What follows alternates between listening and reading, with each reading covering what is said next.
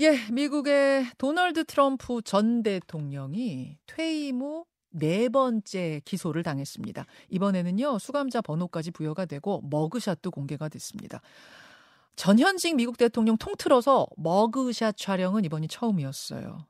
우리 시각으로 지난 금요일에 촬영을 했는데 이게 전 세계적으로 대단한 화제가 됐죠. 그런데 이게 당사자에겐 참 수치스러운 일일 법한데 웬걸요. 트럼프는 이 머그샷을 프린트한 티셔츠, 텀블러 이런 굿즈를 팔아서 단 이틀 동안 무려 100억 원어치의 물건을 팔았습니다. 후원금을 100억 원 모았습니다. 그리고요, 지지율이 오히려 올랐다고 하는데요. 도대체 미국 대선판이 어떻게 돌아가고 있는 걸까요? 경희대학교 정치외교학과 서정경 교수와 함께 미국 얘기 나눠보죠. 서 교수님 나와 계십니까? 네, 안녕하세요. 네 번째 기소. 이번에는 무슨 일로 기소가 된 건가요? 네, 벌써 뭐 지난 5개월 동안 이제 네 번째 기소된 건데요. 이게 조지아 주에서 있었던 뭐 조지아 주만 아니라 지난 2020년에 있었던 미국 대선에서 예.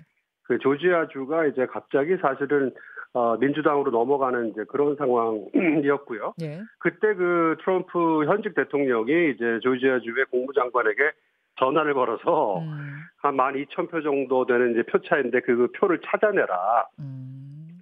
라고 하는 어떤 뭐 협박성 이제 전화를 했던 게 이제 기폭제가 됐죠. 그래서 아. 그 애틀란타가 포함되어 있는 그, 어, 그 카운티가 풀턴 카운티라고 하는 곳인데 네. 거기 검사장이 이제 그 페니 윌리스라고 하는 최초의 여성 흑인 검사장이에요. 예. 네, 이 검사장한테 이제 기소가 된 거고 음. 이게 그 집단 사기꾼들의 계획된 중범죄다 이런 혐의로 트럼프 외에도 18명이 함께 기소됐고요. 지금 음. 4개 기소된 어, 혐의들 중에는 가장 심각하고 트럼프한테 위협이 되는 기소입니다. 그렇군요. 근데 전에는 머그샷 기소 당해도 머그샷 안 찍었던 것 같은데 이번엔 어떻게 머그샷을 찍게 됐어요?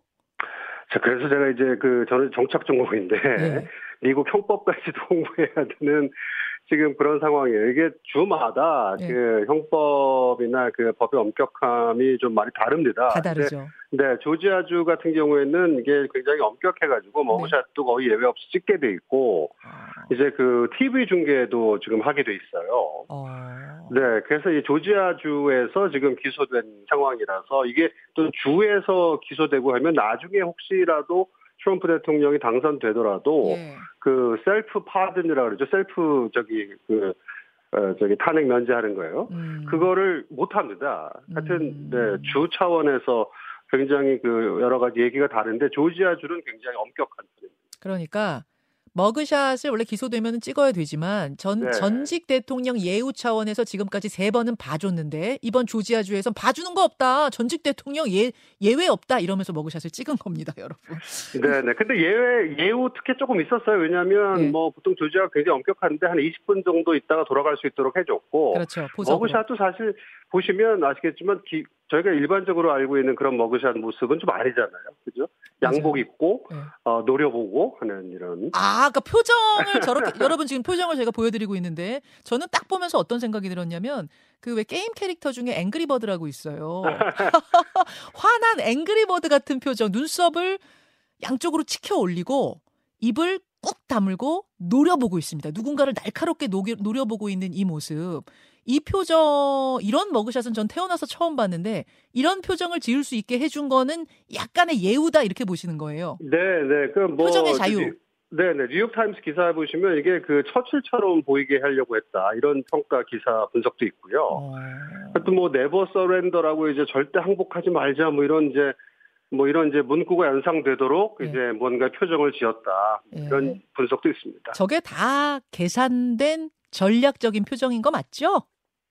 아, 뭐, 지난 2016년부터 저희가 겪어왔지만 트럼프의 모든 행동은 거의 계산된 걸로 보시면 됩니다. 예. 네, 그 기소 이후에 음. 그 지지율 모금에 아까 앵커 말씀하신 대로 극적으로 반등했거든요. 이걸 음. 누구보다 잘 알고 있기 때문에 음. 일종의 뭐 희생양 코스프레 계속 하고 있는 셈이죠. 그렇죠. 예, 다 계산된 표정으로 다 논의를 했다 그래요. 논의해서 저런 표정을 이제 만들어낸 것이고, 어, 이, 이, 이 트럼프의 표정에 대해서 바이든 대통령은 뭐라고 했냐면 기자들이 질문 안 했겠습니까? 질문했더니 handsome guy, wonderful guy. 바이든 대통령의 이, 이 말은 이건 비꼰 거라고 봐야 되죠. 아, 그럼요. 뭐 할 말도 없고요. 뭐 또 나름 또 유머가 또 미국 정치 코드 중에 하나인데 그렇죠. 네, 여기에 대해서 뭐 심각하게 얘기하느니 네. 바이든 또 취향도 그렇고 네, 좀 그렇게 얘기한 것 같아요. 핸섬 가이. 하여튼, 네. 하여튼 미국 정치도 재밌어요. 돌아가는 거 보면.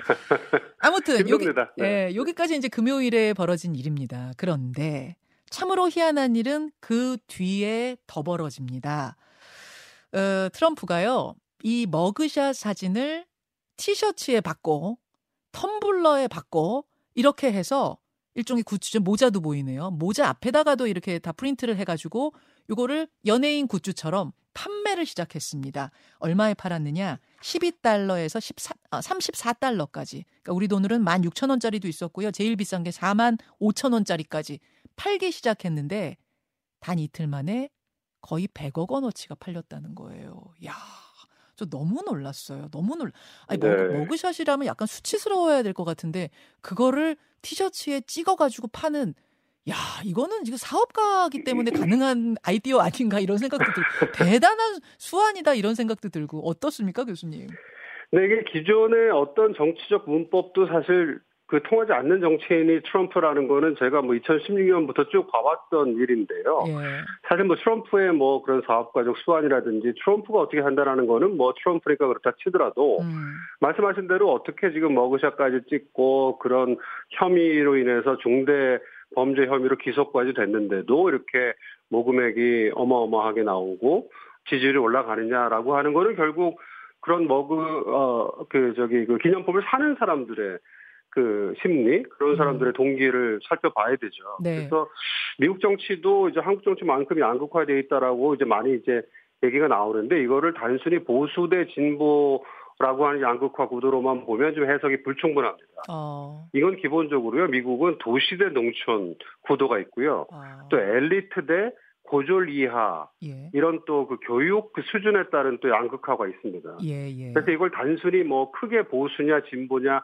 정부의 역할이 무엇이어야 되느냐라고 하는 전통적인 어떤 양극화 기준으로 보면 조금 이해가 사실 안 되고요. 음. 더군다나 이게 그 이중잣대다 내로남불이다라고 이 트럼프 지지자들이 많이 생각하는 것 같아요. 음. 왜냐하면은 그 사실 바이든 대통령도 부통령 지낸 다음에 기밀 문서를 자기 집으로 가져갔어요. 예, 예.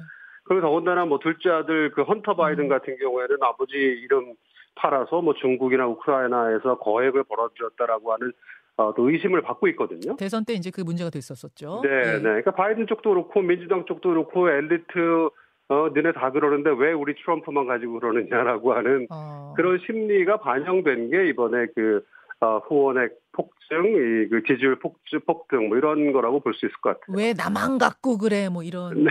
심리가 이제 지지자들 사이에 퍼졌다는 건데 네. 아 교수님 진짜로 트럼프 대통령 전 대통령 인기가 미국에 이렇게 높은 거예요? 이 사실은 이렇게 판매액이 높다는 것만으로는 정확히 모르겠는데 진짜 미국 민심이 어떤 겁니까? 그러니까 아까 말씀드린 대로 이제 양극화라고 하는 거는 수치상으로 보면 이제 50대 50이라고 볼 수 있는 거고요. 미국 예. 내 여론이. 예, 예. 그 다음에 지금 현재 국면이 사실은 공화당 후보 경선 국면이어서 음흠. 공화당 내에서의 그 트럼프 지지율이 이제 50%를 상회한다. 음. 다른 어떤 후보도 지금 뭐 트럼프를 따라잡는 후보가 없다. 이런 상황들이 이제 반영돼서 이제 트럼프의 현재 정치적 위상 같은 것들이 좀, 어, 이제 그 설명되는 측면이 있고요. 네, 네. 혹시라도 나중에 이제 그, 어, 내년 여름에 트럼프가 공화당 대선 후보로 만일에 확정이 된다고 해서 본선으로 가면 네. 역시 또 50대 50 정치 양극화 어, 상황이 이제 어, 또 재현되는 거죠. 그 일단 일단은 이제 공화당 경선에서 이겨야 본선 대표가 되는 건데 네. 공화당 경선에서 트럼프가 공화당 대표가 될 가능성을 지금 얼마나 보고 있어요, 미국에선?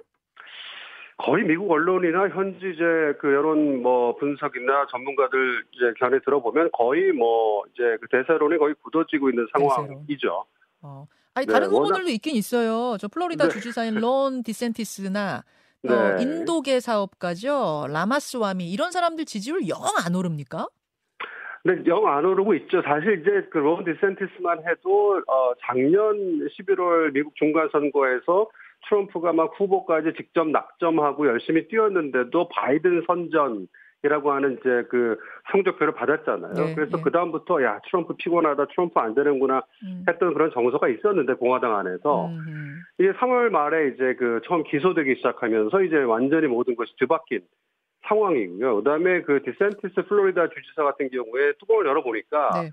트럼프와 정책 차이는 거의 없는데 트럼프 같은 인간적 매력이나 흡입력이 없다는 거예요. 아 매력, 인간적 매력. 네. 아, 아, 그런 것들이 어필이 안 되면서 이 지지율이 영 안 오르고 지금으로서는 뭐 공화당 경선 후보는 공화당의 대선 후보는 트럼프가 될 것 같습니다. 그렇게 되면은 트럼프 대 바이든, 바이든 대 트럼프 이런 구도가 본선 구도가 뭐 잡히는 건 거의 기정사실로 봐야 될까요? 어, 그럼요. 바이든은 지금 뭐, 그, 어, 지금 뭐, 경쟁 후보가 없는 상황이고요. 네. 네, 트럼프만 이제 공화당 후보로 이제 확정이 되면 네. 바이든, 트럼프 이제 제격돌이 이제 나오는 거죠. 아, 이 질문은 뭐 틀려도 괜찮습니다. 서 교수님. 개인적인 전망이니까. 아, 이건 좀, 아, 좀먼 얘기긴 합니다만. 아, 또 정치적으로 네. 볼 때는 먼 것도 아니에요. 내년이니까. 트럼프 전 대통령이 다시 미국의 대통령이 될 가능성, 당선 가능성, 현재로서 몇 퍼센트에 거세요? 아니 그 네, 뭐, 네, 그 제가 갑자기 말을 좀 더듬어야 되는데요. 쉬운 얘기는 네, 아니에요. 예. 네, 2016년에도 한번 틀렸기 때문에 네, 또 뭐또 뭐 틀리는 게 이렇게 뭐 겁이 나는 건 아닌데 예, 예. 네, 둘 중에 하나를 못 맞히냐고 하면 제가 또 할 말이 없어서 네, 그. 어, 근데 이제 2020년, 그 제가 보는 관점은 2020년 그 팬데믹 미국 대선부터 네. 작년 이제 2022년 미국 중간 선거를 보시면 미국 투표 제도 그 현실이 많이 좀 바뀌었어요. 음. 예전만 해도 당일날 투표하고 공휴일도 아니었는데 네네. 이제는 몇 주씩 투표를 하는 상황이어서 음. 굉장히 민주당 쪽 이 유권자들이 그 투표 참여율이 굉장히 많이 올라갔습니다. 어. 구조적으로 미국 선거가 조금 바뀐 상황이라서 예. 미국이 예. 원래 조기 투표 이런 거 안 하는 나라였거든요. 예, 예. 네, 2020년 그 팬데믹 상황에서부터 음. 굉장히 활성화돼서 네. 그런 것들은 구조적으로 민주당 후보기 바이든이 됐든 누가 됐든 음. 상당 기간 앞으로 유리할 거다라고 저는 봅니다. 아. 그러면은 제가 이제 퍼센트 확률에 대한 질문을 드렸는데 현재로서는 트럼프의 당선 가능성 50% 미만으로 보십니까? 뭐, 네, 굳이 따지자면 51대 49로 이제 어. 바이든이 가능성이 더 높다라고 저는 개인적으로 봅니다. 51대 49라면 네. 이건 언제든지 바뀔 수 있, 있 다는 얘기잖아요. 야, 그 정도로 트럼프 전 대통령의 인기가 저는 좀 놀라운 것 같아요. 우리 국제 뉴스를 아주 촘촘히 뭐 국내 뉴스 같이 따라가고 있지는 않기 때문에 네. 트럼프 전 대통령이 당, 낙선될 때만 해도 그 이미지라는 것이 좌충우돌 행보, 그렇죠. 혐오주의, 백인 우월주의 그리고 뭐 기소를 한두 건 당한 것도 아니고 그래서 이제 미국 사회가 결국 트럼프를 재선시키지 않고 버렸다 이런 평가가 워낙 강했는데 네. 그런데 다시 이렇게 치고 올라와서 41대 49대 50일까지 만들었다. 야 이거 좀 놀라워서요. 아, 왜냐하면 2016년에 트럼프가 미국 전국에서 6,100만 표 정도 받았거든요. 예, 예. 근데 2020년 어, 미국 대선에서 바이든한테 이제 퇴출됐지만 예. 전국적인 표는 7,400만 표를 얻었어요. 음. 그러니까 우리가 조금 더 이 트럼프의 그 재선 실패를 조금 더 이렇게 그 디테일로 좀 볼 필요가 있죠, 사실. 음. 아, 그리고 그 바이든 대통령의 지난 몇 개월이 수개월이 좀 미국인들에게 실망도 준 거예요? 인기가 트럼프 인기가 더 올라간 이유가 뭐예요? 그러니까 바이든 지지율은 사실 그 2021년 8월 달에 그 아프가니스탄에서 철군할 때 보여줬던 그 참사 수준의 그 어, 실패. 예, 예. 그거 이후로 바이든 지지율은 정체 현상입니다. 30% 후반, 40% 초반. 어... 네, 그러니까 우리가 이제 알기로 뭐 인플레이션 감축법 이런 것들이 작년 여름에 통과돼서 예. 바이든이 이제 입법 성과를 냈기 때문에 예. 지지율이 올라갔을 거다라고 생각하기 쉽지만 사실 음. 미국 내에서는 그런 어떤 법이 통과돼서 효과가 발휘되기에는 좀 시간이 걸리고요. 음. 또 미국 사람들이 또 어, 우리나라 사람들보다 훨씬 뉴스를 안 봅니다. 아, 그래요? 네. 그래서 그런 정보 같은 거에 굉장히 좀 취약하고요. 네, 우리나라 사람들만큼 또 이렇게 우리나라 분들만큼 그럼요. 빠릿빠릿하게 뉴스를 따라가는 국민도 많지 않아요. 네. 네, 네. 다들 정말 예 알겠습니다. 그런 영향으로 어떻게 보면 바이든 대통령의 반사 이익 이런 걸 지금 트럼프 전 대통령이 보고 있다란 말씀이신 것 같아요. 네 네. 여기까지 여기까지 미국 상황 짚어봤습니다. 서정건 교수님 고맙습니다. 네 감사합니다. 예 경희대 정치외교학과 서정건 교수였습니다. 김현정의 뉴스쇼는 시청자 여러분의 참여를 기다립니다. 구독과 좋아요, 댓글 잊지 않으셨죠? 알림 설정을 해두시면 평일 아침 7시 20분 실시간 라이브도 참여하실 수 있습니다.